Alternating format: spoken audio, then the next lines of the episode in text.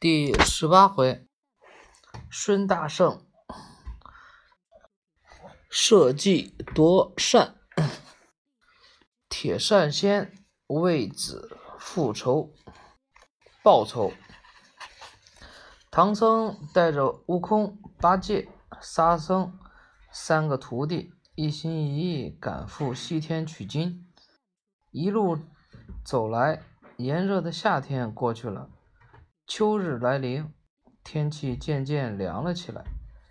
这一天，四人突然觉得热气逼人，见路边有座红砖瓦、红砖红瓦、红门的庄院。唐僧下了马，叫悟空前去庄里打探一下。悟空跑到那庄门口，庄里正走出个。拄拐棍的、拄拐杖的白胡子老头，老头见他身后的唐僧相貌堂堂，知道不是一般人，主请他们进屋，呃，谁睡？谁请他们进屋喝茶？那个念谁还？不念猪，念水是吧，妈妈？就是请他们进屋喝茶，是谁请他们进屋喝茶，对吧？谁还是那个猪？我念错的那个字。睡是吧？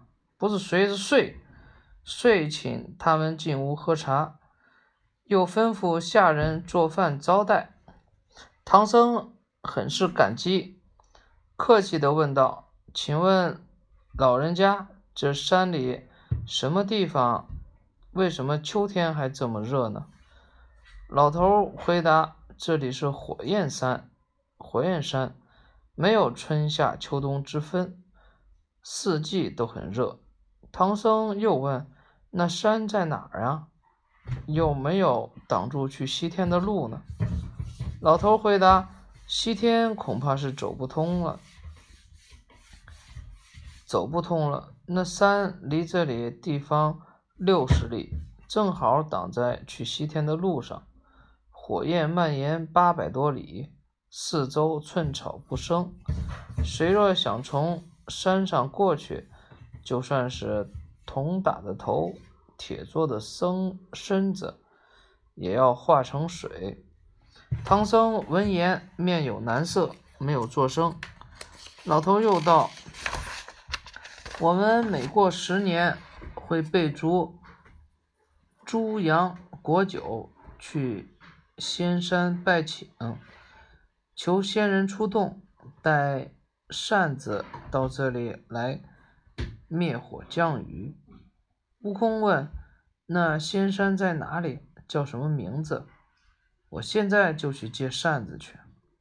老头说：“这山在。”西南方叫翠云山，山中仙洞叫芭蕉洞，离这里一千四百多里，往返要走要走一个月，而且途中猛兽很多，你还是先找两个帮手，吃饱饭，多带些干粮，再出发吧。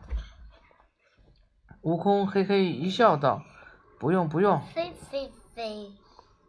我去去就来，转身不见了踪影。悟空来到翠云山，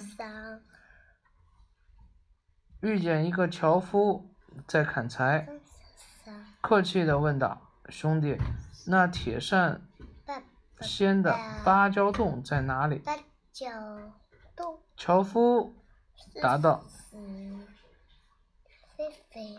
芭蕉洞倒是有，但没有铁扇仙。有个铁扇公主，我们叫她罗刹女。悟空又问：“她是不是有一把一把芭蕉扇，能扑灭火焰山？”樵夫连忙答道：“对，她有这个宝贝，能扑灭大火，保护山那边的百姓。大概就因为这个。”山那边的人叫他铁扇仙了。我们这边用不上他，只知道他叫罗刹女，是大力牛魔王的老婆。孙悟空大惊失色，心想：不是冤家不聚头，我当年降服了那个红孩儿，原来是这个罗刹女的儿子。上次在洞口碰上他叔叔，今天又碰上他父母，这扇子怎么借得到呢？樵夫看悟空沉思半天，笑道：“长老，你从这条小路往东走，往东走，不到五六里就可以看见芭蕉洞了。”悟空到了芭蕉洞口，那洞门紧紧关闭。忽然，洞门开启，里面走出了个手提花篮、肩扛小锄的女童。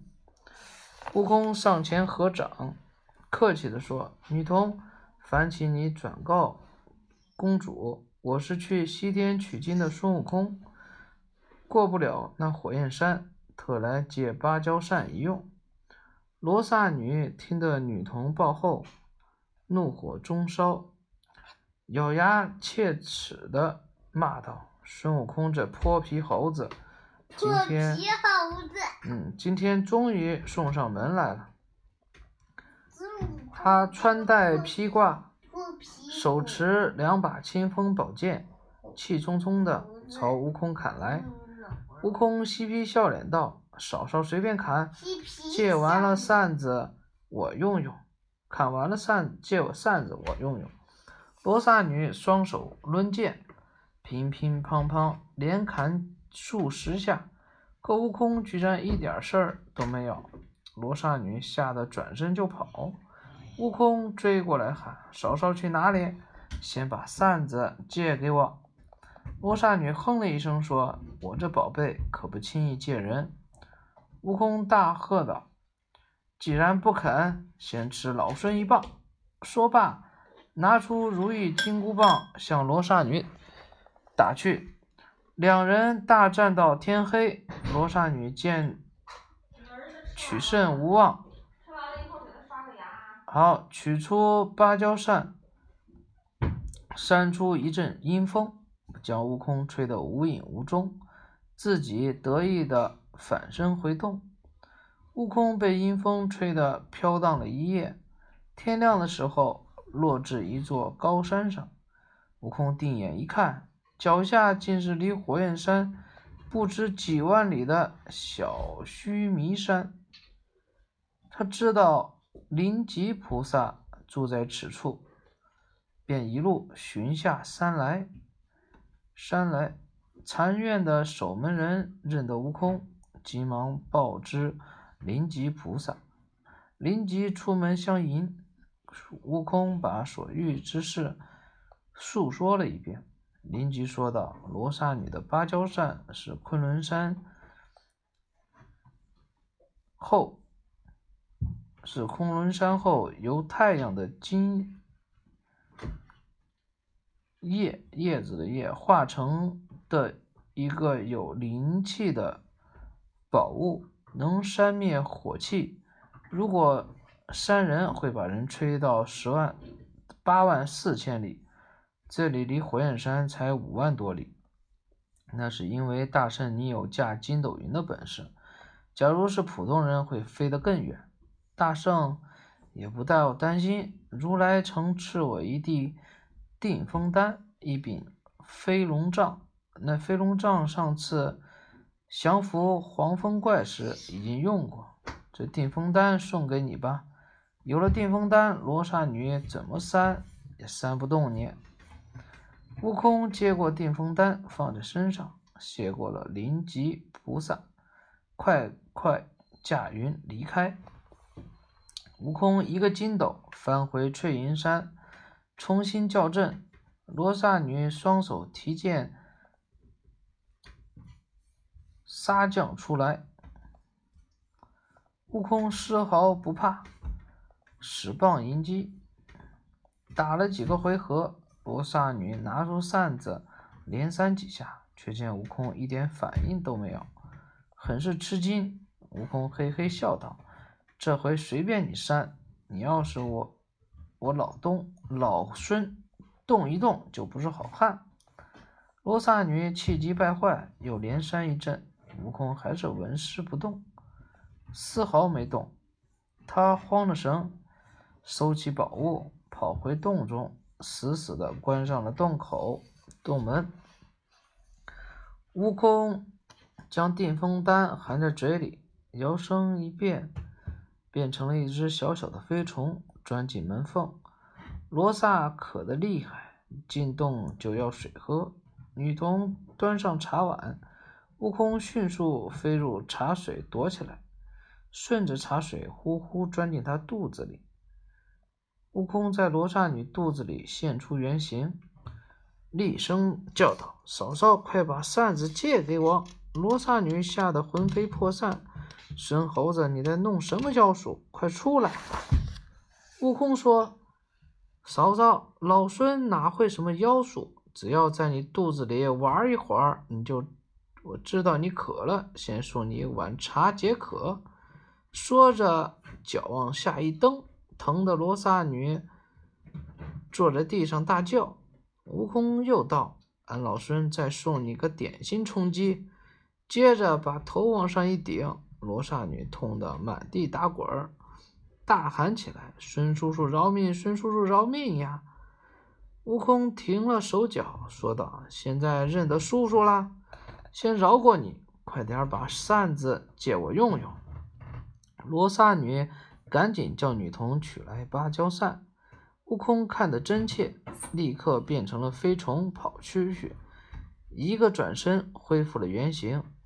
取扇拜了一拜，多谢嫂嫂借扇。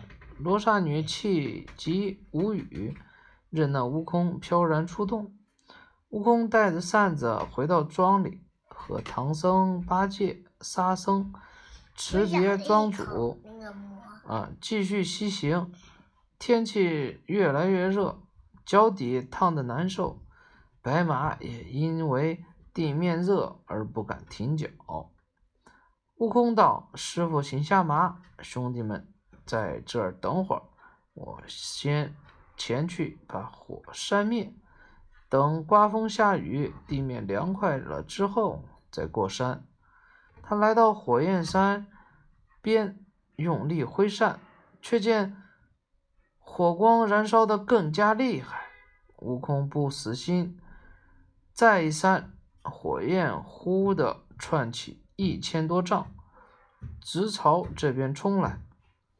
悟空惊得急忙跑回，大叫：“师傅，快回去！”大火烧过来了，唐僧听了，急急忙忙上马，带着八戒、沙僧往回跑了二十多里地，才停下来。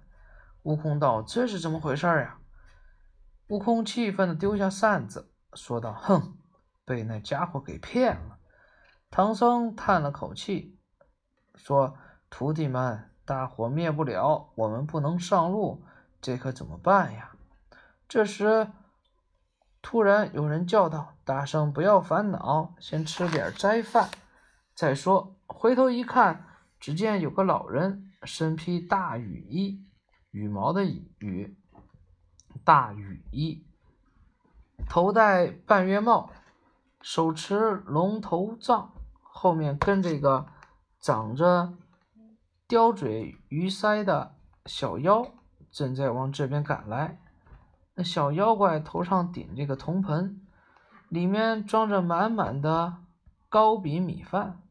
老人恭敬地说：“我是火焰山上的土地神，听说大圣保护圣僧取经，过不了这山，我先来献上这些斋饭。”悟空问土地神：“土地神神，这火焰山是怎么来的？”土地说。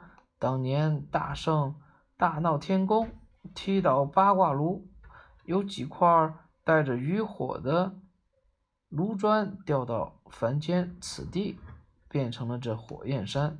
我是当年守丹炉的童子，因为这事被太上老君将来做了土地。悟空说：“你可知道有什么办法过火焰山吗？”